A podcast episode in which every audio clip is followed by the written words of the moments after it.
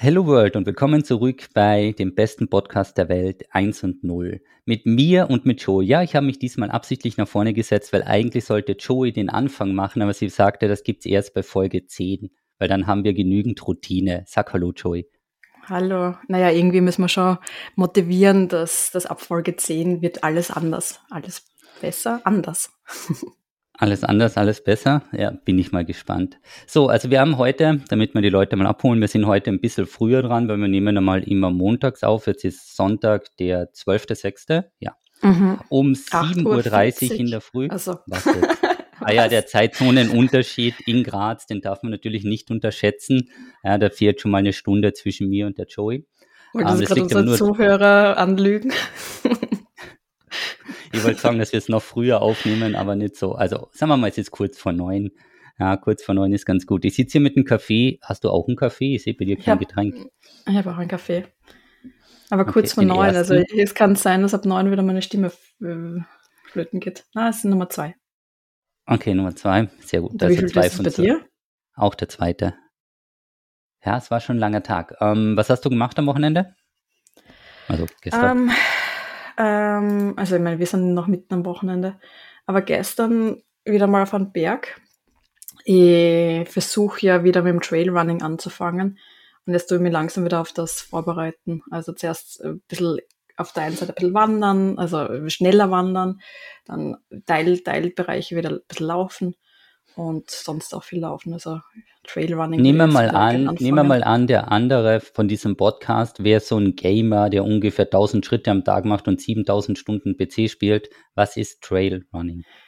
Naja, Trailrunning, ich meine, in, in, der Form, die ich gern mag, ist es wirklich, dass du die normalen Wanderstrecken rauf und runter laufst. Also, dass du schnell laufst, so schnell wie du kannst, oder naja, du kannst, laufen. du musst dich, du, du musst dich da schon sehr konzentrieren, dass du in einem passablen Tempo laufst. Weil sonst, ähm, gerade wenn du alles rauflaufst, du kannst nicht einfach so schnell wie du, wie du kannst ähm, rauflaufen, weil dann hast du einfach weniger Energie. Das heißt, du musst es dir gut einteilen. Aber es ist wirklich die Idee, dass du konstant, in einem konstanten Tempo ähm, den Berg rauflaufst und dann wieder runterlaufst. Beim Runterlaufen halt unendlich viel aufpassen, weil das kann natürlich gefährlich sein, dass du dich verknackst. Und geht das nicht voll auf die Gelenke? Naja, deswegen gibt es auch eigene Lauf, Lauftechniken. Also gerade beim Runterlaufen. Okay. Das klingt Aber das auf jeden Fall spannend nett. und ein bisschen anstrengend. Reicht normales Laufen nicht? Es ist halt voll schön, wenn du die Almen entlang laufen kannst. Das ist halt schon ganz was anderes. Als wie so eine normale Laufstrecke? Ja. Ich meine, da, die, die Laufstrecke, die man laufe, geht auch ein bisschen durch den Wald, ähm, aber du hast halt ganz eine andere Luft auch auf dem Berg. Das ist schon, schon was Schönes. Das ist dann so ein und kleines Es ist ein bisschen kühler im Sommer. Also ja, du musst halt entweder wirklich sehr früh oder relativ spät gehen. Okay, machst du lieber früh oder lieber spät? Ähm, kommt drauf an, ehrlich gesagt. Also ähm, ich, ich weiß nicht, es gibt Tage im Sommer, wo ich relativ gut schlafe. Tage, wo ich, wo ich sehr ungut schlafe. Also zum Beispiel gestern, keine Ahnung, ob das, das im Podcast Platz hat, aber ich bin gestern vor zehn, glaube ich, schlafen gegangen, aber trotzdem heute erst um kurz vor acht aufgewacht und habe aber weniger als acht Schlafstunden gehabt, weil ich einfach so unruhig geschlafen habe. Ich habe so eine Uhr, die okay. das komplett mittrackt. Deswegen. Okay. Also sieht man das dann, aber woran liegt das? Wetter? Keine Ahnung, irgendwas anderes? Ich weiß es nicht. Also es, ich glaube, es war einfach ziemlich warm und ein bisschen stickig schwül heute in der Nacht. Rede mal mal ein. Wie ist das bei dir? Wie viele Stunden schlafst du normalerweise? Ich schlafe ungefähr immer sieben. Ich gehe hin, okay. also ich muss ehrlich sagen, dieses ähm, über eine gewisse Zeit einschlafen, aufwachen, das ist bei mir nicht. Ich lege mich ins Bett, ich schlafe innerhalb von 90 Sekunden ein, wirklich 90 ja Sekunden. Ich schlafe durch, ich stehe nicht auf, ich kriege nichts mit und stehe um 5 Uhr oder 6 Uhr, also sieben Stunden ziemlich genau danach drehe ich mich um, bin wach, stehe auf, gehe zum Computer und fange arbeiten Wahnsinn. an. Ich habe keine also Einschlafphase, keine cool. Aufwachschlafe. Ich lege mich, ich kenne das gar nicht. Also wenn ich innerhalb von drei Minuten nicht einschlafe, werde ich schon nervös und denke mir, was ist denn jetzt los? Jetzt muss ich wieder aufstehen, es ist zu früh. Also deswegen, wenn die Leute so sagen, sie haben so, sie brauchen eine Stunde, ja. um mal einzuschlafen oder in der Früh eine Stunde, um langsam wach zu werden. Wir haben viele in der Community, die zwei oder drei Wecker haben, weil sie so Intervalle haben beim Aufwachen und so. Ja, ebenfalls. Hinlegen, einschlafen, aufstehen, weg. Also. Ich brauche sicher mindestens eine halbe Stunde zum Einschlafen und in der Früh setze ich mich mal hin mit einem Kaffee und versuche einfach mal so die, die, Welt um mich herum wieder langsam wahrzunehmen. Okay. Aber ja. dann verliert man ja voll viel Zeit. Schade. Schade. Aber ich, ja. ich brauche auch acht Stunden Schlaf. Also ich, ich merke, wenn es wirklich unter sieben ist, ähm, kannst du mir den ganzen Tag vergessen. Also okay. ich bin viel produktiver auch den restlichen Tag, wenn ich, wenn ich gut ausgeschlafen bin. Also dieses Sleep is for the week und, und ja nicht diesen Schlaf. Schneller schlafen. Okay. Schneller schlafen, das ist, das ist halt der Blödsinn. Also, also Schlaf ist schon wichtig. Okay, also Schlafoptimierung, sagst du, ist nicht unbedingt das Beste, was man machen kann? Oder Nein, kommt auf die Person an? Ich habe auch selbst immer versucht oder habe mir irgendwie gedacht im Kopf, es wäre schön, weniger, weniger Stunden schlafen zu müssen und wollte eigentlich mal so nach fünf, sechs Stunden wieder aufwachen. Ähm, weil man gedacht hat, na cool, dann habe ich mehr vom Tag. Und es gibt aber wirklich ein ganz ein gutes Buch. Gott sei Dank hast jetzt du die Überleitung geschafft. Ich dachte mir schon, wir kommen in einem Podcast ohne Bucherwähnung. Nein, nein, nein, nein. Aber das, das heißt Why We Sleep. Und da wird eigentlich auch ganz schön durch, also mittels Studien aufzeigt, warum der Schlaf so wichtig ist. Also zu wenig Schlaf, man wird leichter vergesslich, es, es kommen auch eher, ja, allgemein auch, äh, auch Demenz, dass du weniger konzentriert bist, dass du alles Mögliche. Und ich habe dann selbst für mich auch eben mit diesem ständigen Tracking eigentlich wirklich optimal herausgefunden, dass sie, wenn ich irgendwas zwischen sieben und acht Stunden schlaf, ist für mich der Tag am besten. Bin ich gut konzentriert. Okay. Also dann funktionierst gut. du am besten. Dann funktioniere ich, ja. Mhm. Okay, ja, ist spannend. Also es ist wahrscheinlich auch für jeden ganz, ganz unterschiedlich.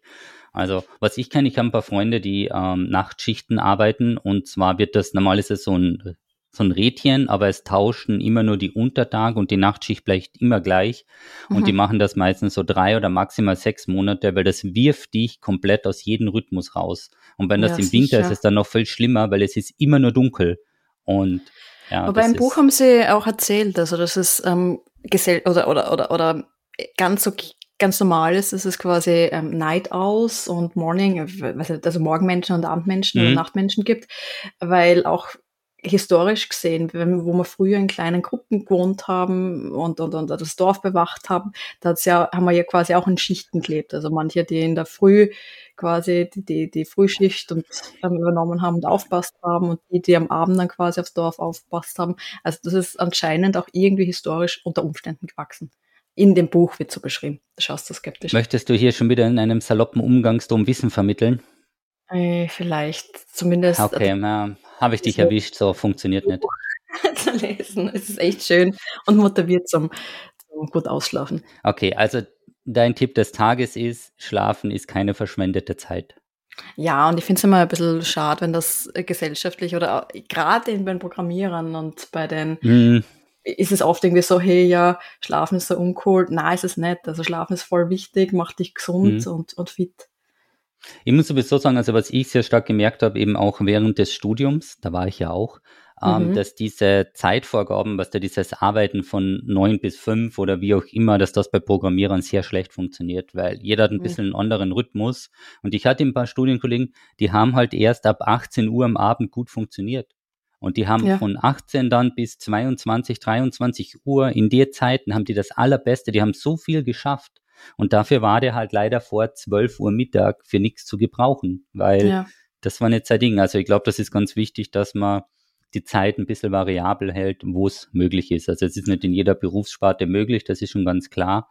Aber bei solchen Sachen, weil du kannst dir nicht hinsetzen und sagen, jetzt mach mal. Na, ja, und äh, deswegen wird ja auch oft das aktuelle Schulsystem mit, ich weiß nicht, wann ist der Start, 7.45 oder 8 oder 7.30 mhm. manchmal ein bisschen diskutiert und kritisiert, weil das halt ähm, viele Kindern nicht die Möglichkeit gibt, dass sie so lange schlafen, wie sie es bräuchten. Oder ja. Ja, ich glaube, es ist ja noch Thema ganz schwierig nicht. mit der Anreise, oder? Weil wenn du nämlich eine Stunde zur Schule hin brauchst und um 7.45 Uhr Start ist, dann stehst ja, du schon um 6 Uhr auf, damit sich das überhaupt ausgeht. Richtig. Ja, naja, ist auf naja. jeden Fall spannend. Aber machen wir mal einen Switch, weil die meisten sind ja da für unseren Tech-Nerd-Talk. Und ja, natürlich für dich, Joey. Im Bereich Wandern hätte es noch geben. Ja, dann hau raus. Ich habe das, genau, ich habe es nicht verstanden, aber bitte. Der Andi 84 ist ja durchgemimt worden jetzt. Da, okay. Und zwar ist es in Vorarlberg in Österreich, ist eine deutsche oder mehrere Klassen, also eine deutsche Schule ähm, zu Besuch gewesen und acht Lehrerinnen sind dann mit 99 Schülern und Schülerinnen einen Wander, äh, Empfehlung von einem sogenannten Andi 84 ist der Username, ähm, nachgewandert und sind dann alle in Bergnot geraten. 99 Schüler und acht Lehrer haben mit einem, mit einem Helikopter geborgen werden müssen, mittels Taubergung. Also ich glaube, ca. 70 von denen. Ja, die sind in Wie lange dauert denn das bitte, bis du 99 Leute? glaube ich. Was Mit die, Hubschrauber die hin und her. Okay. Ich glaube, ich glaube, ich glaube, zwei Hubschrauber haben es gehabt. Ich, ich weiß es nicht. Also das steht in den Nachrichten überall. Aber es ist halt so arg, weil die sind, die, die haben einfach irgendeinen random Bergbericht oder, oder Wanderbericht genommen und in diesem Wanderbericht ist gestanden, ja, nette Feierabendtour, wir mhm. haben halt ähm, zwei Stunden braucht. Aber die Bewertung war, dass es Kletterstellen bis zur ähm, Schwierigkeit eins gibt, also dass es überhaupt Kletterstellen gibt. Du kannst mhm. nirgends hingehen, wo, wo du mit den Kindern klettern, ungesichertes Klettern äh, machen musst. Noch dazu Wander Schwierigkeit. Ähm, das wird eingeteilt zwischen T1, super easy, bis T6, ähm, wirklich schon sehr mhm. alpines mhm. Gelände, was, glaube ich, als T4 kategorisiert.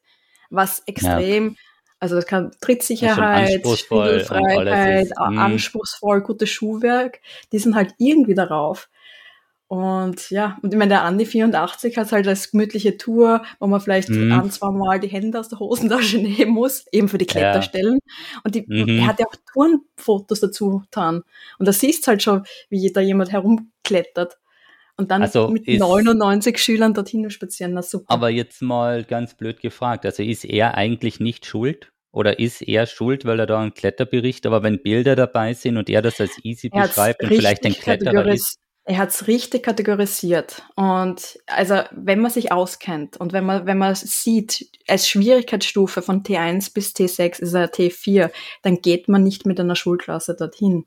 Okay. Also es ist, glaube ich, einfach nicht gut gelesen worden. Okay. Und es ist auch im Bericht selbst wieder erwähnt, dass man ein bisschen klettern muss und dass es Trittsicherheit und Schwindelfreiheit mhm. ähm, erfordert. Und du kannst ja nicht mit 99 Kindern davon ausgehen, ja, sicher, dass die das schwindelfrei sind oder trittsicher sein. Mhm. Und vor allem haben die anscheinend nicht mal die richtige Ausrüstung gehabt. Ausrüstung gehabt, natürlich, das ist so. Aber ich werde da jetzt gleich mal noch ganz kurz reinhüpfen. Das ist jetzt natürlich komplett ungeskriptet und das geht jetzt an unsere deutschen Zuhörer und Zuhörerinnen, an den deutschen Touristen, wenn ihr in Österreich Urlaub macht, vielleicht in Kärnten und dort in die ähm, Schlucht geht, wo ich schon öfter war, bitte ohne Flipflops. Da ist nasses Gestein, da muss man auch ein bisschen klettern, ein bisschen steigen, ist genauestens beschrieben und mit Flipflop ist es da drüben relativ gefährlich. Oder mit so Sommerschüchen oder so. Ja, weil wir ich, ich noch nicht, aber ich habe den ein oder anderen da ein bisschen helfen müssen über einen Hindernis, weil wenn du ein Kind am Rücken trägst und mit Flipflops über nasses Gestein gehst, ist das ganz anders als nur gefährlich. Also ja. man kann in Österreich sicher super wandern, was auch immer. Ich weiß es nicht, ich höre es nur von der Joey. Aber bitte, ihr braucht die richtige Ausrüstung. Das ist nicht so eine Sommertour, ne? weil eben bei den Deutschen ist ein Berg mit 320 Meter, das ist bei uns kein Berg und dann wird es halt schwierig. So. Es ist, es ist ja immer so Beschwerden also kann man sich gerne an, Beschwerden gerne an 1 und 0 at beschwermich.com. Ähm, ja, also nee, also Späßchen beiseite. Ja, also wirklich, ja, schaut euch ja die Tour an und fragt sonst die Leute vor Ort. Also mittlerweile war es, glaube ich, sogar so, wenn du dir die Karte kaufst, dass die über den Tresen runterschauen, welche Schuhe da angezogen werden und dann gesagt wird, ähm, Entschuldigung, ist dir klar, was da jetzt passiert, die zwei Stunden und ja. Na, vor allem solche Tourenberichte sind immer subjektiv. Und Natürlich, ähm, zum ja. Beispiel Andy ähm, 84 hat über 200, 300 Touren gehabt und inklusive Klettertouren, Klettersteige und so weiter und so fort. Und das Beste ist einfach immer vor Ort fragen, weil die, die Leute, gerade Bergführer, Alpenverein, die wissen das eh. Genau, also man muss vielleicht noch, da muss ich jetzt noch eine blöde Frage stellen für mich. Mhm. Und zwar, wenn man wandert, ja, mhm dann gibt's ja, ja immer wieder. Ich finde es ja immer so schön, wenn wir spazieren gehen, machst du dann Fotos und so kleine Tourenberichte, so stelle ich mir immer. So ist das auch. Nee, aber wenn man jetzt wandert, dann gibt's ja immer diese Richtungspfeile. Da gibt's ja diese Richtungspfeile und da steht eine Stunde oder zweieinhalb Stunden in dieser Richtung bis zum nächsten Ziel. Mhm. Wie wird das bemessen? Sind das Leute, die das laufen, super langsam gehen oder gehen da ein paar Leute und sagen, weißt du was, wir machen den Durchschnitt. Der eine braucht zwei Stunden, der andere braucht zweieinhalb, wir schreiben 2,15 oder so. Also wie akkurat ich, ist das? Ich, ich, ich würde mich nie darauf verlassen. Also mir ist es selbst schon passiert, dass ich bei manchen viel schneller bin, bei manchen grad oder sogar langsamer bin als die Zeit, ähm, die, die das aufzeigt. Ähm, ganz spannend wird es auch, wenn es zuerst steht eine Stunde, dann gehst du mal eine halbe Stunde, plötzlich steht hm. eineinhalb Stunden. Bist in die falsche Richtung gegangen, ganz klar. Also es ist, es ist plus minus, aber es kommt immer drauf an. Hast du Kinder dabei? Gehst du, gehst du allein? Was ist dein Tempo? Wie ist das Wetter? Es, es soll einfach nur ein Richtwert geben. Nicht, nicht drauf verlassen. Okay, ja, passt. Jetzt warte mal. Also ungefähr, weil, so wie du sagst, es ist teilweise komplett strange. Da steht zwei Stunden und du bist in einer dort und manchmal ist wirklich so 30 Minuten. Dann gehst du und dann steht wieder 30 Minuten und du denkst, es ist das gleiche Schild. Also, okay, sehr gut, sehr gut. Okay, jetzt kommen wir mal zu unserem Thema des Tages. Mhm. Was sind unsere Themen des Tages? Spielemessen haben wir uns für heute ausgesucht, weil das nämlich super, super spannend ist. Der ein oder andere kennt es vielleicht aus der Besucherperspektive. Mhm. Ich werde es als Presseperspektive oder Influencerperspektive schildern. Und was die Joey macht, das weiß ich gar nicht. Was machst du? Naja, wir organisieren jedes Jahr die Game Dev Days, also eine es ist keine Messe, sondern eine Spieleentwicklerinnenkonferenz. Das heißt, wo es wirklich darum geht, dass sich ähm, die Industrie un unter sich ein bisschen vernetzt und die ja über verschiedene Technologien in der Entwicklung etc. bespricht, diskutiert, neue, neue Spiele anschaut, sich vielleicht gegenseitig Feedback geben. Das sind die Game Dev Days und die haben wir tatsächlich vor einer Woche announced. Und die werden zusammen mit einer Spielemesse diesmal stattfinden. Und zwar also im Graz gibt es das Button Festival. Das heißt, da werden wir dann so einen kleinen Spieleentwickler-Special-Tag ähm, einführen. Also das passiert oft, dass bei den großen Messen, also bei der Gamescom gibt es zum Beispiel auch die DEFCOM. Das ist dann ähm, ein bisschen vor oder ähnlich gleich von der, von, der, von der Zeit her wie die Gamescom, ist aber speziell für Spieleentwicklerinnen. Okay, und du warst da schon auf der ein oder anderen Messe. Ist das sehr Circa anstrengend oder? Gefühlt 500. Gefühlt 500? Okay, erzähl ja, mal. Ja, ich bin, ich, ich bin ja nicht so die äh, Freundin von, von Menschenmassen. Also mit der Gamescom beispielsweise tue ich mir persönlich sehr schwer. Weil, also gerade, also es gibt ja die Tage davor, das sind die, ähm, die Pressetage. Die, die Presse- und Business-Tage. Da ist ja noch relativ ruhig, aber eigentlich auch schon relativ viel los.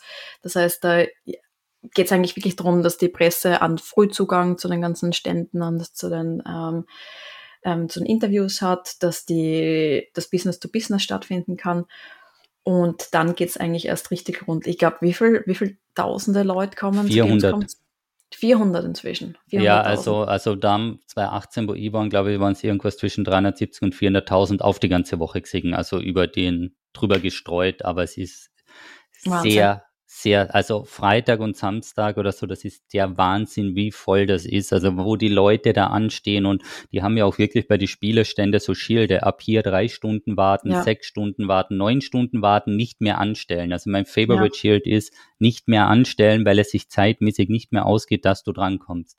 Ja, aber neun, neun Stunden, Stunden warten, warten, um zehn Minuten zu spielen. Also sorry, Wahnsinn. aber das da muss wirklich ein richtig großer Fan sein. Also. Und damit tut mir halt echt schwer. Und vor allem so viele Menschenmassen und alle wuseln und ähm, ich, ich, bin halt ein bisschen kleiner als der Durchschnitt wahrscheinlich dort. Und das ist dann halt auch wieder ein bisschen andere Perspektive, also war wörtlich, aber ist ja, es fühlt sich manchmal gedrängt an. Man hat Angst, dass man irgendwo zertrampelt wird. Also es ist manchmal schon ein bisschen schwierig. Okay. Ist übertrieben gesagt, aber, aber es, ist, es ist nicht so meins, um das, um das auszudrücken. Okay. Wie, wie war deine Gamescom-Erfahrung? Ähm, so, warte, wie, wie sage ich das jetzt, dass es nicht unsympathisch rüberkommt? Ich hatte ein Presseticket, bin überall vorbeigegangen, die Security-Leute haben separierte Absperrungen aufgemacht, das heißt, wir mussten nicht warten und konnten uns freiweg bewegen. Und da, wo ich den Menschenstrom teilweise gekreuzt habe oder in den Außenbereichen, also es ist ein sehr guter Tipp, wenn ihr euch treffen wollt, mit Leuten in die Außenbereiche zu gehen, weil in der Halle wirkt es beengt, der Lärmpegel ist sehr hoch. Deswegen war meine Gamescom-Erfahrung nicht so negativ oder so, weil mhm. du eben durch das Ticket, du kamst früher rein und so weiter. Was ich nicht genutzt habe, was ich auch persönlich ein bisschen frech fand, das ist aber meine persönliche Meinung, es gibt für Streamer und Influencer einen sogenannten Fast Pass, das heißt, du wirst vorgenommen. Und wenn Leute mhm. sechs Stunden warten und ich mir plötzlich denke, hey, ich würde gerne mal da bei PlayStation die neue VR irgendwas testen und gehe darüber, zeige den Ausweis und werde dann zwischen reingeschoben, damit die anderen noch länger warten. Also sorry, nee, das ist das, ja, aber auf das der anderen Seite, also, mein, für, für dich als Presse oder Influencer, du hast ja ähm, quasi den Job, dass du viele von diesen Titeln spielst. Aber im Grunde, deswegen gäbe es ja die Tage davor. Genau, also genau also deswegen genau gibt es, und das war auch genauso wie ich das gemacht, deswegen gibt es die Tage davor, weil du wartest eh nur kurz, beziehungsweise du kannst auch, also damals war das so, du konntest schon eine Stunde früher rein, bevor der Besucheranstrom startet und konntest dann noch ein, zwei Sachen machen, bevor sich die Leute angestellt haben. Ja. Also man muss nicht unbedingt diese Karte ziehen und die Leute, die eh schon super lange warten, nochmal da irgendwo reinkrätschen. Also teilweise das ist passiert sehr fein es. Von dir. ich bin wirklich ein guter Mensch, das glaubt man zwar gar nicht, aber nee, bei solchen Sachen, das würde mich selbst stören. Also wenn ich da anstehe und ich wäre dran und dann kommt irgendwer und sagt so, nee, komm, wart kurz und dann kommt irgend so ein, wer her, ne? Es ist vielleicht was anderes, wenn du den Chefentwickler hast und du dann rübergehst, aber dafür haben die oft, haben die separate Stände. Also die haben etwas, wo eben das Publikum spielen kann und dann gibt es sowas wie eine kleine Mini-Bühne und auf der Mini-Bühne kannst dann auch immer noch irgendwas spielen oder machen und das ist vollkommen legitim, weil das war nämlich auch auf der BlizzCon so mit Diablo 4. Bei Diablo 4 gab es für die Presseabteilung im ersten Stock einen eigenen Test, so einen eigenen Testraum. Da gab es halt nur 20 Diablo 4 PCs und unten waren 600 und die Leute sind über drei Hallen angestanden und haben den ganzen Tag gewartet um die Diablo 4 Demo zu spielen und das Presse kannte, konntest das halt dann oben spielen. Wir mussten sogar als Presse warten. Also ja, oben war es wirklich sicher. so, wir haben uns oben hingestellt und du musstest vielleicht mal eine halbe Stunde warten, weil auch von der Presse jeder Diablo 4 spielen wollte, weil das war halt 2019 der Titel. Und das ist schon ganz spannend. Das ist natürlich immer ein spannendes Erlebnis. Also was mich persönlich stört oder was heißt stört, ich habe mir das für mich so ausgemacht, wenn ich auf ein Event gehe, ich bin früher drüben, mindestens ein, zwei Tage und ich bleibe meistens noch einen Tag. Also ich lasse mich nicht in dieses Ding reinpressen, weil wir hatten wen, du fliegst hin, das dauert ewig lang, weil das ist ja in Los Angeles, du fliegst hin, du bist 14 Stunden unterwegs, nochmal fünf Stunden bei der Border Control, Grüße gehen raus und dann kannst du praktisch zwei, drei Tage, also als Influencer ist ja das nicht so, du sitzt da gemütlich, sondern du hast Interviewtermine, du hast Tests, du nimmst Videomaterial auf, du cuttest Videos und, und, und. Und das sind wirklich drei sehr anstrengende Tage. Also jeder, der es mal gemacht hat, der weiß das. Und danach dich wieder in den Flieger zu setzen und gleich wieder mal 14 Stunden oder 16 zurückzufliegen, das ist sehr anstrengend. Also für mich ist es so, ein erweitertes Zeitfenster und dann meistens danach noch ein paar Tage angehängt, wenn du schon irgendwo bist mit ein bisschen Urlaub. Man muss sich das wirklich auch so ein bisschen legen. Also ich mache viel weniger Events pro Jahr, aber die dann dafür richtig, zahle dann auch mhm. meistens noch privat drauf, weil du wirst ja oft eingeladen, das heißt die Reisekosten und so werden übernommen und dann erweitere ich das Budget halt mit privat, sage ich mal, um hier ein paar Tage anzuhängen, um ja auch ein, als Presse oder Influencer ein schönes Erlebnis zu haben und nicht nur hinfliegen, arbeiten, hinfliegen. Das ist, also, ja. ich, was, wie kennst du es? Bleibst du auch immer ein paar Tage länger? Ich versuche schon, ja. Das, was halt ein bisschen ähm, der Nachteil davon ist, dass du dich dann in die falsche Zeitzone begibst vom Körper. Das, das wirst du eh gemerkt haben. Also wenn du längere Zeit war absoluter Horror war das. Richtig, ja. Also wenn du so fünf, sechs Tage dann nochmal drüben bist, dann hast du dir an Oder die neue zwölf. Zeitzone, hast du dir an die neue Zeitzone gewöhnt ähm, und dann kommst du zurück und hast nochmal ein mega Jetlag. Also das ist, ähm, du brauchst halt ein paar Tage. Äh, nach was, wo warst du? Nach LA sind es dann neun hm. Stunden hm. Unterschied. Hm. Und das ist halt ein, das ist für mich eine der schlimmsten ähm, Zeitzonen-Shifts, also von, von Österreich an die Westküste. Weil das einfach wirklich ja. diese neun Stunden sind, das tut was mit deinem Körper. Ja, also ich sag, ich glaube so drei Stunden, kein Thema, sechs Stunden geht auch noch, aber wenn es über sechs Stunden geht, dann, Na, dann wird es wirklich also, strange.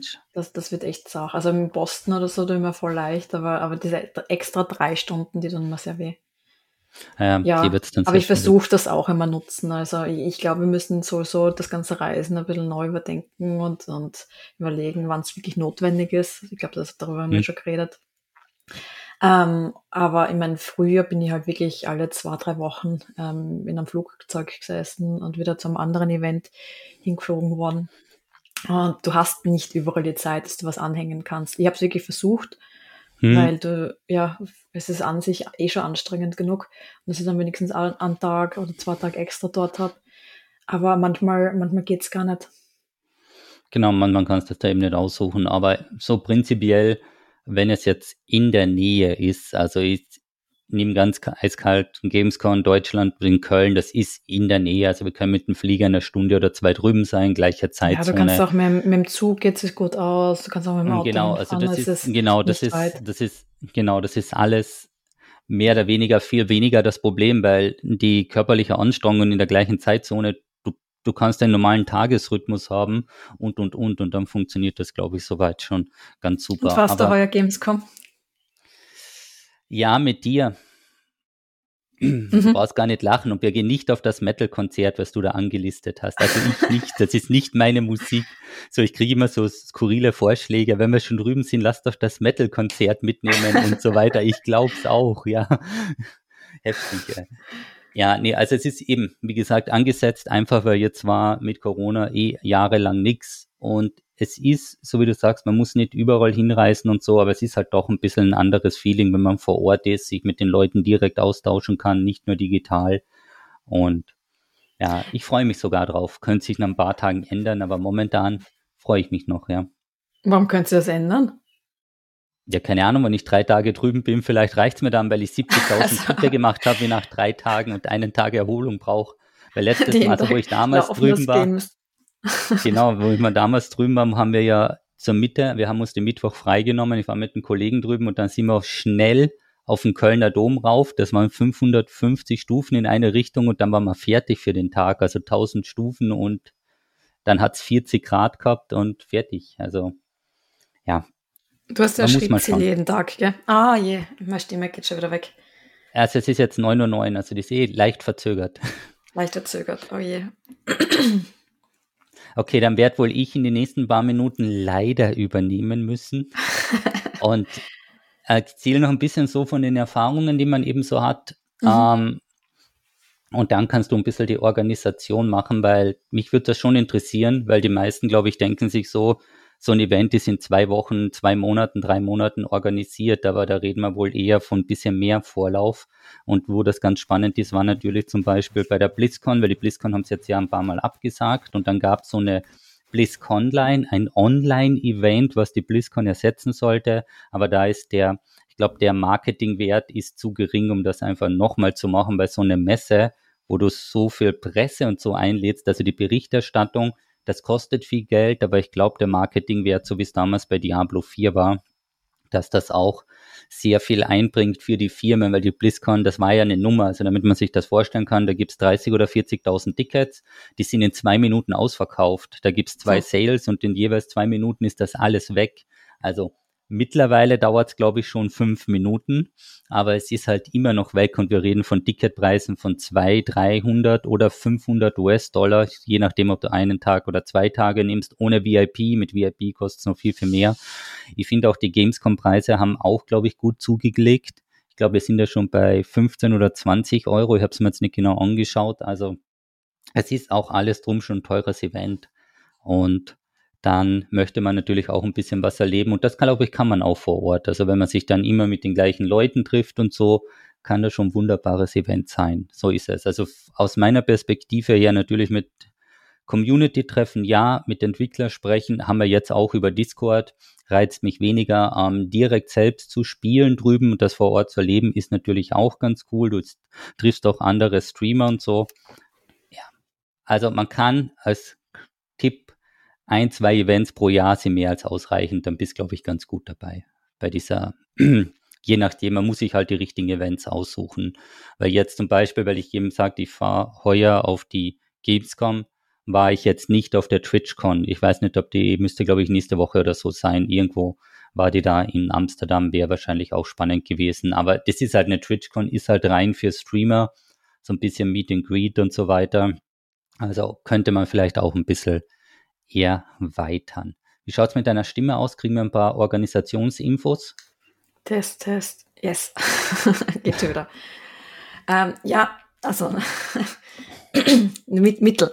Naja, die Organisation war halt die letzten Jahre ziemlich schwierig. Also die ganze Organisations- und Eventbranche ist ja die letzten zwei Jahre seit Corona hat sehr gelitten. Also das hat man in allen Bereichen gesehen, sei das ja ähm, solche Arten von Gamesmessen, sei das Musikfestivals, das, das war wirklich schwierig. Und sehr viele Freunde, also man kann sich das bei mir eher so vorstellen, es ist immer so ein bisschen ein Freunde-Treffen, wenn man auf diese Events fährt. Also es gibt in beispielsweise in, in Europa eine Handvoll Menschen, die sich da bemühen, verschiedene Events auf den, aus dem Boden zu stampfen. Das ist ähm, in, in Kroatien, in Slowenien, in Deutschland, in der Schweiz. Ähm, da gibt es überall eigene kleine ähm, Entwickler und, und Game-Events. Man kennt sich halt untereinander und es war tatsächlich, man, man pilgert von Event zu Event ähm, und es ist dann immer ähnliche Menschen treffen, aber neue Menschen treffen und, und es war immer so ein bisschen, bisschen Freunde wieder treffen und das ist dann halt, das ist halt auch zusätzlich sehr abgegangen. Und in der Eventorganisation war es für sehr viele sehr schwierig, weil man muss sich vorstellen, so ein Event, das ist ja wirklich so viel Aufwand, so etwas organisieren. Das fängt meistens ein Jahr früher schon an, also bei den Großen sicher ein Jahr früher oder sogar schon vorher. Ja, dass das alles irgendwo hinhaut. Also riesige Teams sind involviert in der Organisation und es ist einfach extrem für Aufwand. Und von Crunch oder so braucht man die Tage davor gar nicht reden. Also da, da muss einfach angegriffen werden, wo noch ähm, angegriffen werden muss, wo es noch fehlt. Und das Problem ist halt durch Corona, man hat halt als Eventorganisator diese schöne, diesen schönen Reward am Ende des Events oder während des Events, dass du die ganzen Leute siehst, ähm, dass du siehst, wie, wie die sich freuen und Spiele spielen können oder, oder, oder untereinander netzwerken und das ist irgendwie dieser Reward und das fehlt alles bei nicht realen Events. Das heißt, also du organisierst was. Ja, also genau, bei digitalen Events. Das heißt, du organisierst was, aber dann hast du nicht das Feedback. Das heißt, du bist nicht vor Ort, du siehst niemanden, der sich freut, du glaubst, es ist alles gut gelaufen, aber in Wirklichkeit hast du nur diese Zahl, hey, du hast jetzt 1000 Viewer auf Twitch oder irgendwas. Und das, das ist halt schon schier. Und da hat es schon einige, glaube ich, ja. Aber jetzt geht's langsam wieder los. Ähm, die ersten Events sind wieder geplant, sind, sind schon in Durchführung, eben auch die DevCom, die Gamescom. Ich selbst wollte eigentlich nicht zur Gamescom fahren heuer. Ähm, bin jetzt aber schon auf der sehr positiven Seite, dass, dass ich mir vielleicht ein paar Tage Gamescom wieder mal gönne. Und ich glaube, alles in allem ist es schon gut, sich mit dieser Szene, also aus, aus Entwicklersicht, ähm, natürlich auch mit der Szene zu connecten. Es ist gerade gerade für Entwickler ist es halt ganz wichtig, dass, dass man potenzielle Publisher kennenlernen, dass man Spiel ausstellen kann, also gerade für Indie-Devs. Und ja, wir Darf freuen uns sehr. Darf ich da mal was zwischenfragen?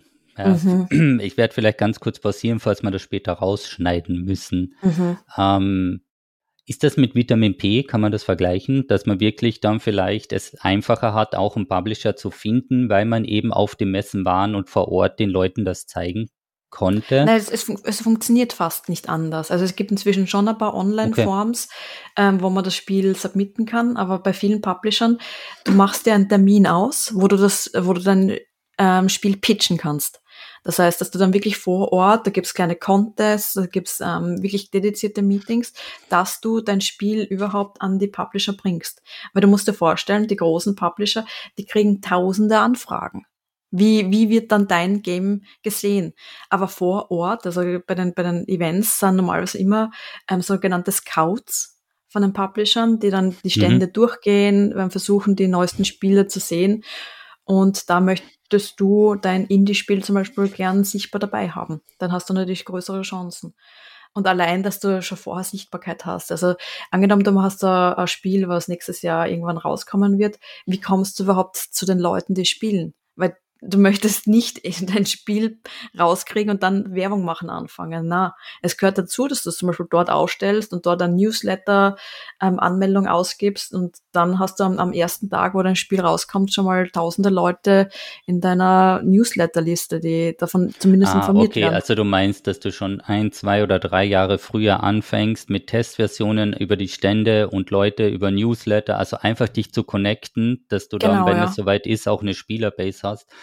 Ähm, genau. Aus jüngster Erfahrung, vielleicht machst du ein MMO und bei einem MMO wäre es nicht ganz unwesentlich, wenn ein paar Leute da sind, weil das funktioniert halt nur in der Gruppe.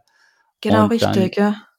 Und dann wird es halt ganz schwierig, ja. Oder beziehungsweise, ah, okay, verstehe. Aber wir haben jetzt nur von Indie Games gesprochen. Es gibt ja dort, also auf der Gamescom gibt es ja riesige Stände von bereits etablierten Marken, die dort halt einfach einen neuen Teil vorstellen. Ja, das ist ja so krass. Also da haben sie ja die riesigen äh, Setups mit riesigen Figuren und keine Ahnung was. Ich möchte gar nicht wissen, was ein von die, einer von diesen Ständen ähm, kostet. kostet ja. also ich sag's immer nur wieder, Gamescom 2018, alles Mögliche gesehen. Es gab auch dieses Game of Thrones und eben mit so einem Speisesaal und einem Thron und so. Hat mich alles nicht beeindruckt, bis ich in die Halle gegangen bin, wo Farm Simulator war. Und zwar wirklich dieses eben, wo du praktisch Bauernhof nachsimulierst und da standen Landwirtschaftsgeräte, ein Mähdrescher, ein Traktor stand da drin, die hatten die ganze Halle und dann dachte ich mir eigentlich, wie viele Leute spielen da so einen Farmsimulator, dass sich das ja. auslohnt? Die Antwort ja. ist viele. Und zwar ja, richtig, richtig viele. Und du denkst dir so, also. Truck Simulator auch. Genau, so Truck Simulator oder so weiter. Und du denkst dir so, was ist hier los? Ja, und das ist so, weil du siehst eben, die nutzen das auch immer, um natürlich eine positive Werbung für die Spieler zu machen, aber auch um zu zeigen, wie groß ihr Spiel ist. Und deswegen mieten es da, Blizzard hatte auch, glaube ich, eine halbe Halle. Ja, und sicher. so ein ganzes Hearthstone-Holzcafé aufgebaut, also komplett wird. Und ja. deswegen ist es schon. Also bei Diablo 4 erwarte ich mir, dass sie vier Hallen mieten, weil vier in Diablo 4. Und mhm. deswegen das dann zusammengeht, ja. Und mit Microsoft im Hintergrund ist das kein Thema, dann können es gleich alles mieten. So die halbe mhm. Gamescom, mhm.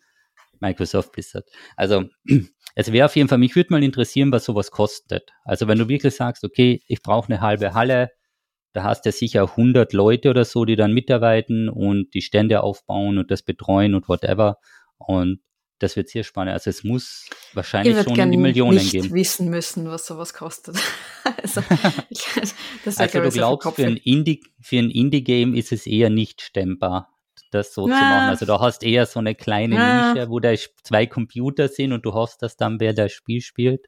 Da gibt es eine eigene Area ähm, bei der Gamescom, wo verschiedene Indie-Spiele ausgestellt werden. Das ist auch immer extrem cool.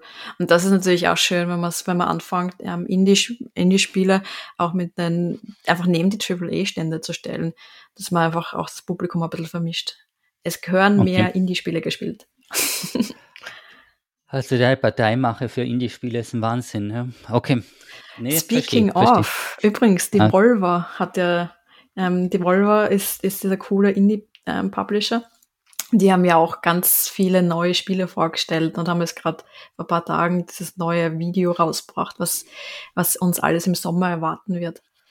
Okay. Ich weiß nicht, ob du Devolver kennst, aber also ein Publisher, die sich wirklich auf ein bisschen quirky Indie-Games spezialisiert haben. Das heißt, ähm, aktuell in der Line sind Return to Monkey Island übrigens. Mhm. Also auf das freue ich mich extrem. Monkey Island liebe ich ja so viel und Return to Monkey Island kommt. kommt werden bald, wir dann ein paar Streams von dir sehen können? Ja, da werden wir hoffentlich gemeinsam zum Return Ach, to Monkey Island. nicht schon wieder, nicht schon wieder. Ja, ja. okay. Dann Gut, ja. sehen wir ein neues Video von Cult of the Lamb zeigt. Das schaut auch total entzückend aus. Ähm, ich mag da gar nicht spoilern oder Angerfoot das spricht okay. schon für sich selbst, glaube ich. Aber mhm. es sind halt mhm. ein bisschen, also einfach quirky Mechaniken, quirky Designs oft und ja, würde ich empfehlen. Ist, also die, Spe die, spezialisieren sich mehr auf Indie-Games oder was meintest du? Nur Indie-Games, genau. Okay. Also das sind alles kleinere, kleinere Spiele, Publisher von kleineren Spielern. Ähm, ich schaue gerade ganz kurz, ob es da, My Friend Petro könnte das kennen. Ähm, na, okay, Gut, vielleicht sollte man mal einen, einen Podcast machen zum Thema Indie-Games. Jesse lernt über Indie-Games. Serious Sam könnte es kennen. Nein. Nein, okay. Gut, machen wir mal einen, einen Special-Podcast für dich. Ähm, Jesse lernt über die Welt des, der Indie-Games und Okay. Ja, du schaust voll glücklich. Mal, also für alle, die nur glücklich, zuhören, er schaut so glücklich drin. Er freut sich um, voll. Die Frage, die sie mir stellt, ist eben auch von einem Indie-Game, wann ist denn eigentlich ein Indie-Game erfolgreich? Also ist eine Million verkaufte Kopien, ist das viel? Das ist viel, ja. Das ist sehr viel. Also wirklich für ein Indie-Game oder sagen wir, in Spieler vielleicht, wenn 10.000 Leute mein Spiel spielen, ist das ein voller ja, Erfolg dann? Du musst dir mal überlegen, also ich meine, Erfolg ist sowieso was sehr Subjektives. Wenn ich also ein Spiel, Spiel, äh, Spiel entwickelt habe und, und zehn Menschen sind glücklich, bin ich dann auch schon glücklich. Also ich Eine nicht. Million hat, hat gespielt, aber dafür mögen sie es nicht. Na, aber Erfolg ist sicher was Schwieriges zum, zu messen.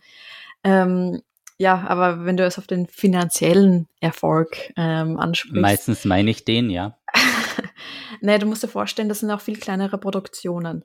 Es ist ja anders wie beim AAA-Spiel, was an sich schon Millionen in der Produktion und in der Entwicklung kostet. Beim Indie-Spiel, da gibt es Spiele, die sind von einer Person innerhalb von einem, einem Jahr zum Beispiel entwickelt worden.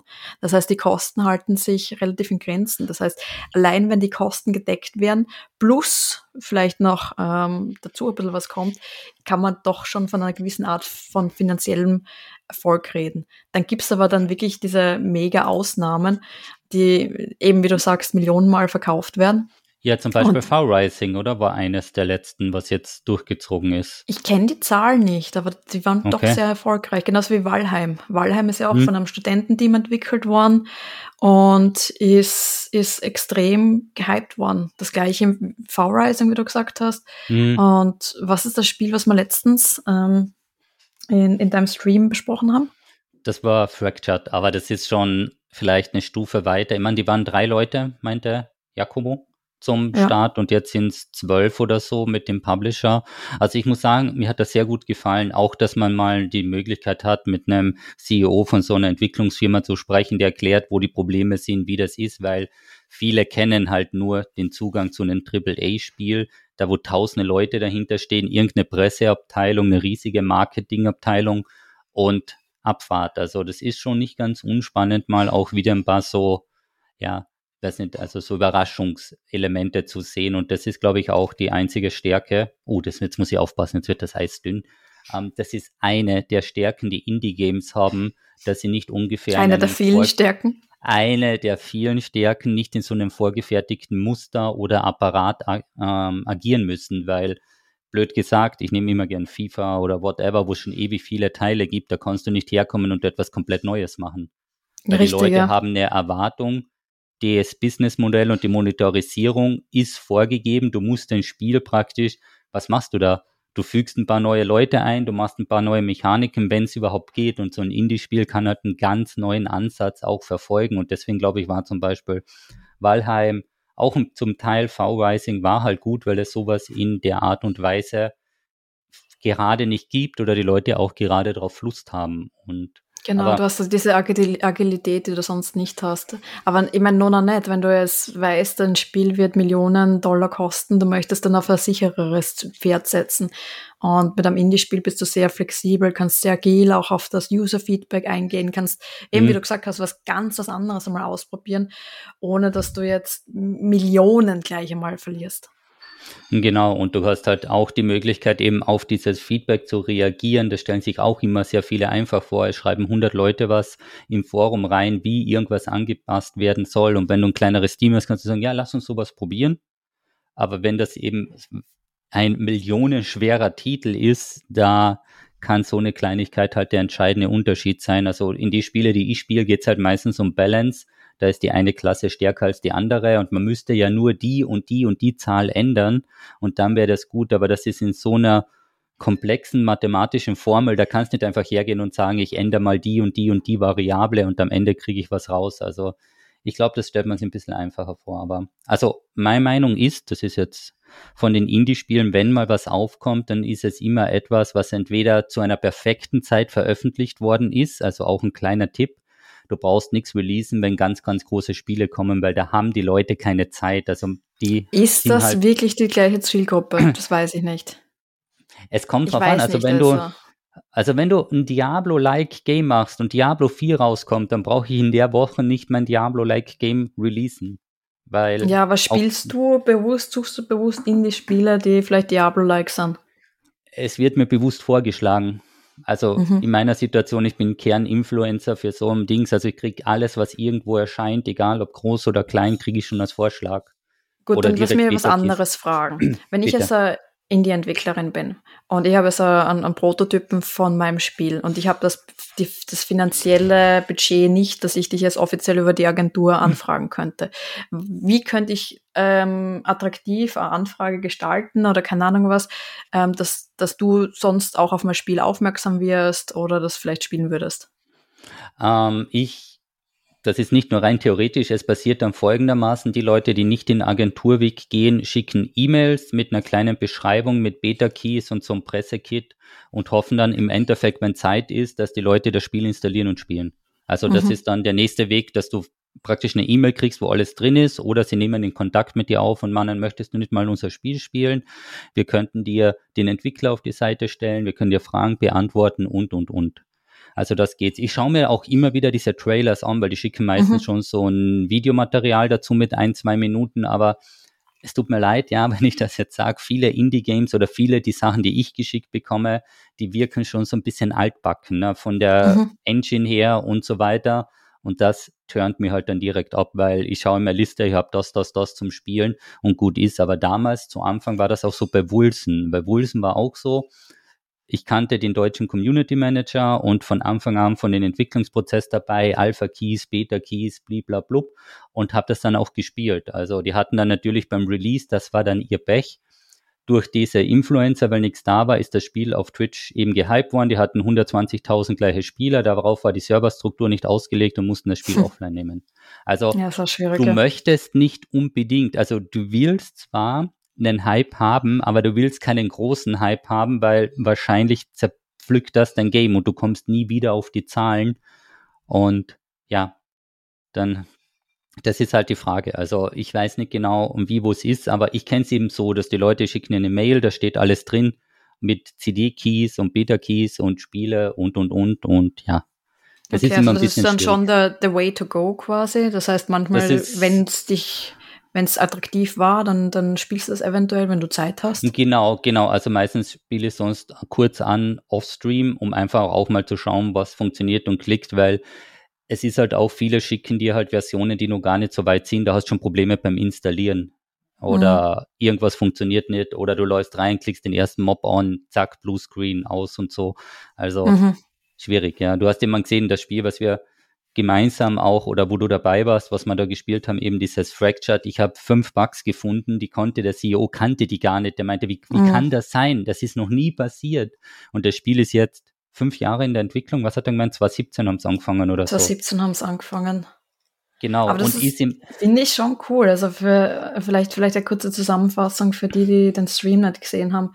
Das ist ein Indie-Spiel. Die haben angefangen. Wann, wann sie zu dritt am Anfang? Zu dritt, ja genau zu dritt ähm, eher aus dem Bereich Business kommend, ein Artist, ein Designer, Developer. Hm. Ähm, und dann haben sie sich gedacht, hey, voll cool, mach mal ein MMO. Ja, mach genau. MMO also, mit der aller, allergrößten Welt.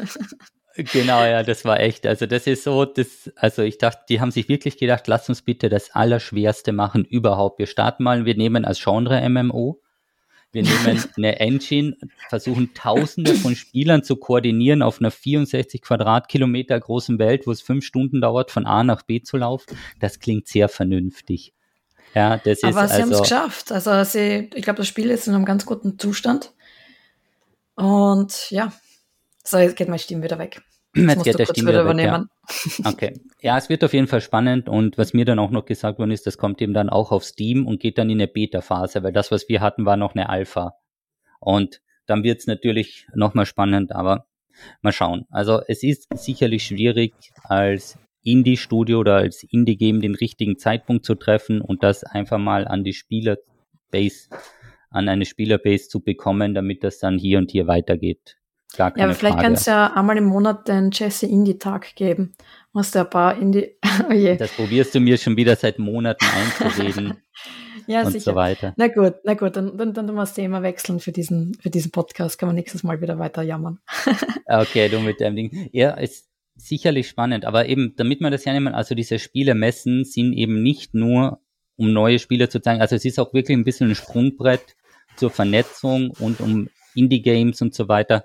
Ähm, muss ich den Standort auch bezahlen, wenn ich jetzt ein Indie-Studio bin oder kriegen die das irgendwie gestellt? Weil sie haben ja weniger Platz und Teilweise, also zum Beispiel, da gibt es wirklich Förderprogramme für, für Indies, dass sie dann entweder sehr günstig oder ähm, gratis den Platz kriegen. Dann eben für das eine, was ich, an, an, ähm, was ich gemeint habe, wo es wirklich verschiedene Indie-Games zur Ausstellung gibt. Ähm, das ist äh, eine kleine Competition oder halt, ich, ich glaube, sehr kompetitiv, wenn du dich dorthin bewirbst, ähm, dass du dort aufgenommen wirst und da kriegst du dann auch automatisch ein bisschen das Steam-Feature. Also da gibt es okay. verschiedene Programme. Und ja, aber meistens muss man ein bisschen was oder weniger zahlen zumindest. Okay, ja, weil es ist nämlich genau die Sache, du hast ja die finanziellen Mittel nicht, also wir reden da ja wieder von enormen Summen und ja, das wird dann natürlich ein bisschen schwierig, okay. Aber ansonsten von den Messerlebnissen, also du hast gesagt, ähm, was ist der Unterschied, ja, zwischen einer Spielemesse und was war das andere, eine Konferenz? Oder was hast du da gesagt? Die Game Dev ist ja eine Konferenz. Genau, ähm, also das, was wir organisieren, ist eine Entwicklerinnenkonferenz. Das heißt, da geht es eher darum, dass man hinkommt und Talks hört. Das heißt, ähm, es gibt Speaker, Speakerinnen, die vor uns stehen und über spezielle, spezielle Themen der Spieleentwicklung plaudern. Also die zum Beispiel Postmortems ähm, sind relativ oft.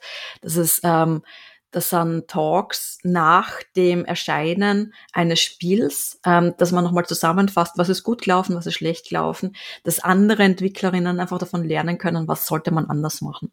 Es gibt ja zum Beispiel eben das Diablo, das Ur-Diablo Postmortem ähm, vom, vom David selbst, ähm, das habe ich dir, glaube ich, immer geschickt, wo er darüber redet, dass ähm, Diablo ja ursprünglich rundenbasiert sein hätte sollen mhm. und warum Diablo überhaupt Diablo ähm, heißt und einfach so ein bisschen das Summary von der Geschichte von Diablo und was bei der Entwicklung gut gelaufen ist und was nicht gut gelaufen ist. Also ist es, ähm, ist es nicht eigentlich marktschädigend, wenn man den Konkurrenten dadurch einen Vorteil verschafft, indem die erfahren, was schiefgelaufen ist? Oder ist es einfach, ist ein Entwicklungsprozess so komplex, dass du davon nicht direkt was ableiten kannst, weil du eh schon zwei Jahre drin bist? Man versucht sich in der Szene schon gegenseitig zu helfen. Also gerade in der Indie-Szene kann ich jetzt mal sagen, ähm, gerade in Österreich merke ich, dass, mal, dass, dass sich alle irrsinnig freuen über den Erfolg von den anderen. Und wie es wirklich in, bei den ganz, ganz großen Firmen ist, da hast du natürlich eine gewisse Konkurrenz, ähm, Konkurrenzdenken ähm, und Teile der Engine bleiben bleiben unter sich. So, die Stimme ist weg, sorry, du musst wieder irgendwas improvisieren. okay, also die Show ist, die Show ist heute gut bei der Stimme. Vielleicht war sie vorher wählen und hat ihre Stimme abgegeben. Das war jetzt einer der Qualitätswitze. Schaltest du jetzt ein? Ja, sehr gut.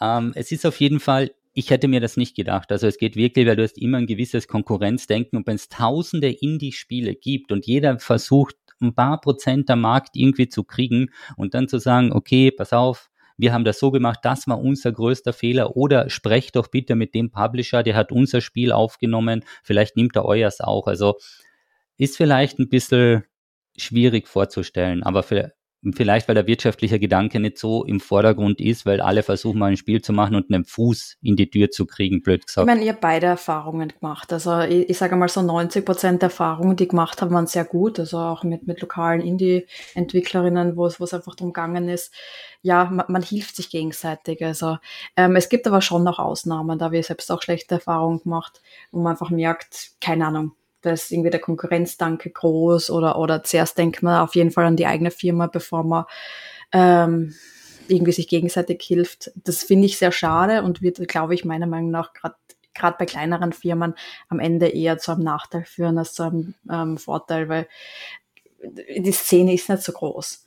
Das heißt, mhm. wenn man sich da gegenseitig mit Kontakten und mit ähm, aushilft, dann hat man am Ende des Tages eher Vorteile. Ja, es ist vielleicht auch einer der wenigen ähm, Möglichkeiten, gegen riesige Publisher überhaupt anzukommen, indem du ein bisschen diese, ich nenne es einfach mal Schwarmintelligenz hast von ja. mehreren Studios, wo sich die Leute austauschen und sagen, hey, pass auf, so und so hat das nicht funktioniert. Vor allem vielleicht Indie-Games, die das gleiche Genre bedienen oder die gleiche Technik nutzen ne, und sagen, mhm. nehmen wir mal Unity als Beispiel, weil das Wort habe ich jetzt irgendwo letzte Woche öfter mal gehört und sich dann sagen können, ja okay, wir haben mit Unity das gemacht, aber pass bloß auf, hier und hier, ja. da hatten wir Probleme. Also das sind dann schon, sage ich mal, Erfahrungswerte, die vielleicht die Entwicklung ein, zwei, drei Monate beschleunigen kann, weil man nicht in das gleiche, in die gleiche Sackgasse läuft. Und ich sage und, mal, die großen Entwicklerstudios haben sowieso sehr viele eigene Engines, eigene Prozesse, eigene Tools ähm, und irgendwie ein Know-how drüber würde wahrscheinlich anderen gar nichts helfen. Aber mh, grundsätzlich stimmt, ja. so, so ein paar, äh, ja, gibt es auch bei der GDC, das ist die größte Entwicklerinnenkonferenz, ähm, die jedes Jahr in San Francisco stattfindet. Da kommen einmal 30.000 ähm, Entwicklerinnen jedes Jahr hin. Und das sind doch auch, auch von den Großen einfach, wo sie dann erzählen, was sind die Tools, die sie verwendet, was sind ihre Learnings. Man ist dann schon meiner Meinung nach bis zu einem gewissen Teil ziemlich transparent. Ja, man muss sagen, also die Leute, die da auch vielleicht dann auch sprechen zu den größeren, also der Dings hat ja da gesprochen, das habe ich mir sogar angeschaut, der Chris Wilson, also der von Path of Exile, von Grinding mhm. Gear Games und der hat das eben das erste Mal erklärt, weil sie haben ein Free-to-Play-Spiel, warum sie ungefähr 10.000 Average Viewer brauchen, um die Kosten zu decken und, und, und. Und das war schon sehr transparent und offen und hat auch Zahlen mitgebracht, wie die Season-Themen, wo es ansteigt, abschwingt, auch wie er mit Influencer, oder in dem Fall damals war es, glaube ich, Cribarian, einer der größten Streamer in dem Segment, mit denen gearbeitet hatten, der ihnen einfach über Skype das Feedback gegeben hat, ihr braucht was wie Seasons, weil sonst kommen die Leute nicht. Und alle, dann kamen sie auf die 13 Wochen. Also das war ein sehr, sehr guter Talk und auch sehr offen. Und dieses Season-Thema und so, ich meine, gibt's auch bei Diablo. Das wurde auch sehr stark aufgegriffen, weil wenn sich irgendwas durchsetzt für die Community, dann müssen die anderen nachziehen, weil die Leute sind es gewohnt dass es sowas wie eine Season gibt und jeder kann mit dem Begriff dann was anfangen und weiß, zwei, drei, vier mhm. Monate startet das neu. Und wenn ich, will ich das Spiel wieder starten, ich warte auf einen Season-Start, weil dann habe ich wieder neue Leute, mit denen ich spielen kann. Mhm. Und das ist halt in dem Bereich, wo ich halt zum Beispiel unterwegs bin, ist das einfach normal geworden, dass man bei den Themen Season hat oder immer wieder Neustarts und Updates anbietet, weil sonst passiert nichts und das war ein sehr guter Talk. Also muss ich wirklich sagen, von dem her und ja, obwohl das natürlich auch mit den internen ist schon ganz cool, wenn die internen Statistiken auf eine Tafel bringst, der von der, wo sie auch die Konkurrenten den Stift holen und dann was ja. notieren, ist auf jeden Fall gut. Vor allem, wenn es dann erfolgreich ausging. Ja, also das muss man ja. natürlich auch sagen. Und diese Learnings und so und dieser, vielleicht herrscht auch dieser Wettbewerbsgedanke, vielleicht finde ich persönlich ist das ähm, gar nicht so stark in der in der Szene dann drin, weil so wie du sagst, auf die Konferenz, da fahren ja keine Spieler hin, da kommen ja Selbstentwickler und Studios Richtig, ja. und Publisher, also die sind eh intern und ja, ist auf jeden Fall spannend. Ich mache jetzt noch einen Stimme? ganz smarten Übergang. Ich habe wieder jetzt bin ich Stimme gespannt. Und das macht einen total okay. smarten Übergang, weil normalerweise werden ja diese Festivals, also zum Beispiel die E3, ist ja glaube ich eine der hm. größten hm. Presseveranstaltungen von der ähm, die normalerweise immer genutzt werden, um Spiele-Announcement zu machen. Mhm. Das ist ja dieses Jahr, ähm, es gibt ja diese großen Videospielshows in, in dem Rahmen, gibt's ja noch nicht wirklich. Deswegen sind die neuen Präsentationen ja bei so einer Art Summer Game Fest letzte Woche äh, vorgestellt worden, wo ganz viele neue Titel oder zumindest zum ersten Mal wieder neue Trailer gezeigt worden sind. Mhm. Und deswegen Übergang zum Beispiel The Last of Us Multiplayer ist an angekündigt worden. Ist das ein Spiel, was du spielen würdest?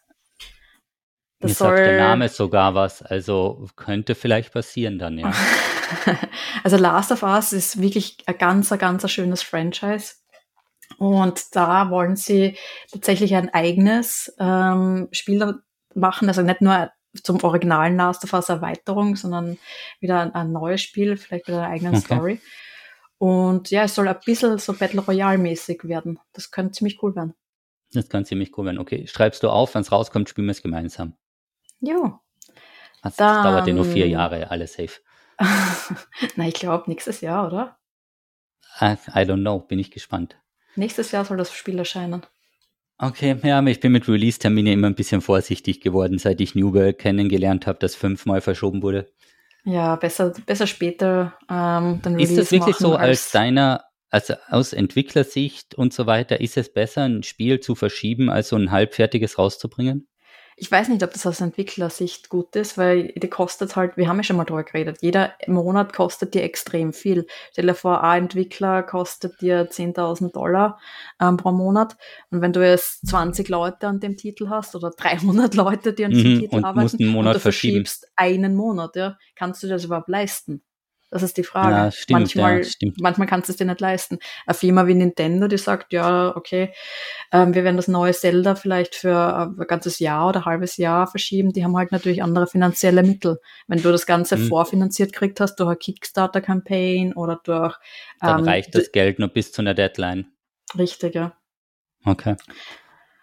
Ähm, ein neues Alien-Spiel wird erscheinen, 2023, mit, äh, basierend Okay. auf der Alien-Lizenz. Anscheinend so ein Okay. Twin-Stick-Shooter. Bin gespannt. ja. Dann, auf das freue ich mich schon. Ein Horror-Shooter. Spielst du sowas? Callisto Protocol heißt's. Ja, aber sehr ungern, aber die Community liebt's, aber ich kriege immer einen Herzinfarkt und dann kann ich vier Stunden nicht einschlafen. Also ja, schauen wir mal, schreiben wir mal auf die Liste. Also ich habe auch Resident Evil ein paar Teile gemacht. Ich finde auch, dass Resident Evil eine gute Serie ist. Also der letzte Teil, mir fällt jetzt die Nummer nicht mehr ein, der war ein bisschen mau mit, keine Ahnung, vier oder fünf Stunden Gameplay. Also Mhm. da sollte schon ein bisschen was dahinter sein für so einen 60, 70 Euro Titel. Mir ist Aber- voll gut gefallen, das letzte. Okay. Und ja, mal schauen. Normal auf jeden Fall. Und anscheinend kommt ein neues Saints Row. Und da kann man man sich anscheinend jetzt schon den Charakter erstellen. Okay, obwohl das erst kommt. Äh, Ja, und das, das Okay. ist gerade irgendwie so der. Clou, der Marketing-Clou. Der Das heißt, dann Marketing hast so, dass die Leute jetzt vorregistrieren und dann jetzt schon was erstellen und das später dann Mhm. kommt. Okay. Genau. Das heißt, dann Ist hast du auch quasi spannend. deinen deinen Charakter schon erstellt. Das dauert bei mir eh mal circa fünf Stunden. Bei mir fünf Minuten, bei mir ist das komplett egal, wie der ausschaut. Oh. Okay. Ist natürlich auch, ja, nicht jedermanns Sache, aber finde ich gut. Wir sind jetzt über eine Stunde, also ich habe immer den Mhm. Timer stehen. In der Stunde hast du drei Minuten gesprochen, also darfst du jetzt das Outro machen, inklusive deines Buchtipps. Go for it. Ja, ja, meine Stimme war heute nicht so toll. Ja, wieder, welches, welches Buch Jesse vielleicht nicht lesen wird. Das war ein Ähm, ziemlich dickes Buch, was du gerade in die Kamera gehalten hast. Ja, aber es, ist, es könnte gefallen von der Idee. Es heißt 88 Namen von Matt Ruff. Und es geht um einen Sherpa innerhalb von einem Online-Rollenspiel namens Call to Wizardry. Das ist ein bisschen eine WoW-Referenz. Okay. Und der ja. Shepard, ähm, ähm, also geht es um diese Shepherds, das sind Leute, die ähm, Spieler durchziehen durch das Spiel und ähm, denen irgendeinen Charakter hochleveln und ähm, die begleiten, dass die quasi auch eine Spielerfahrung haben können, obwohl sie noch nicht 10.000 Stunden in Diablo zum Beispiel gespielt haben, sondern die begleiten, dass sie aber trotzdem eine Spielerfahrung hätten, als hätten sie 10.000 Stunden investiert. Okay. Und ähm, da haben sie dann einen Kunden, ähm, wo sie plötzlich die Vermutung haben, ob das nicht der nordkoreanische Diktator Kim Jong-un ist. Okay. Und ähm, der halt irgendwie über die, diese Welt der Spiele und die neuen Medien was lernen möchte. Und das ist, ja, entwickelt sich relativ lustig und hat mir eigentlich ganz gut gefallen. War, ja, es wird beschrieben als Namen, pures bitte. Geek Gold. Pures 88 Geek Gold. Namen von Ja. Matt Ruff. War ganz Okay. lustig zum Lesen. Könnte dir gefallen. Könnte dir gefallen. Okay. Sehr gut. Also bin schon spannend, wie viele Buchtipps wir brauchen, bis dann eins zündet. Und das muss dann jeder auf der Welt lesen, weil das kann man sich nicht vorstellen sonst. Ja, aber wie schaut's bei dem aus? Ja, Mittel. Mittel, Ihr kriegt nur ein Mittel, ja. Weil es zu dick war. Von uns. Weil es so dick war, ja. Also der, die optische Aufmachung hat mich nicht abgeholt. Okay. Ganz genau, ja. Also das Aber nächste ja. Mal zeige ich's. Aber es ist eine ganz große Schrift schon. Ja, trotzdem. Was steht, und sag mal die Seitenzahl. 400? Naja, na, na 300. Okay. 300. Aber wie gesagt, sehr viele weiße Seiten. Sehr viele Mhm, Bilder. Hätte ich jetzt mehr. mhm, mhm, Das sieht auf jeden Fall aus, als wenn es ein bisschen länger dauern wird. Da hätte ich wahrscheinlich 15 Paragon gefarmt in der Zeit. Wird spannend. So, mit meiner, mit meiner Reststimme mache ich jetzt noch das Outro. Also vielen Dank, Ah, dass ihr alle zugehört habt. Ähm, war wieder ein Volksfest für uns. Und das nächste Mal sollten wir vielleicht ein bisschen nach neun ähm, das, den Call machen, damit ich mehr Stimme habe und mehr mitplaudern kann. Das ist dann, das nächste Goal ist um Aufnahme um 10 Uhr, damit Joey bei voller Stimme ist. Sehr gut. Ja. Ziel gesetzt. Themen machen wir vielleicht Indie-Games, da brauchst du dann eh 80 Prozent der Redezeit. und sind wir damit sehr gut dabei.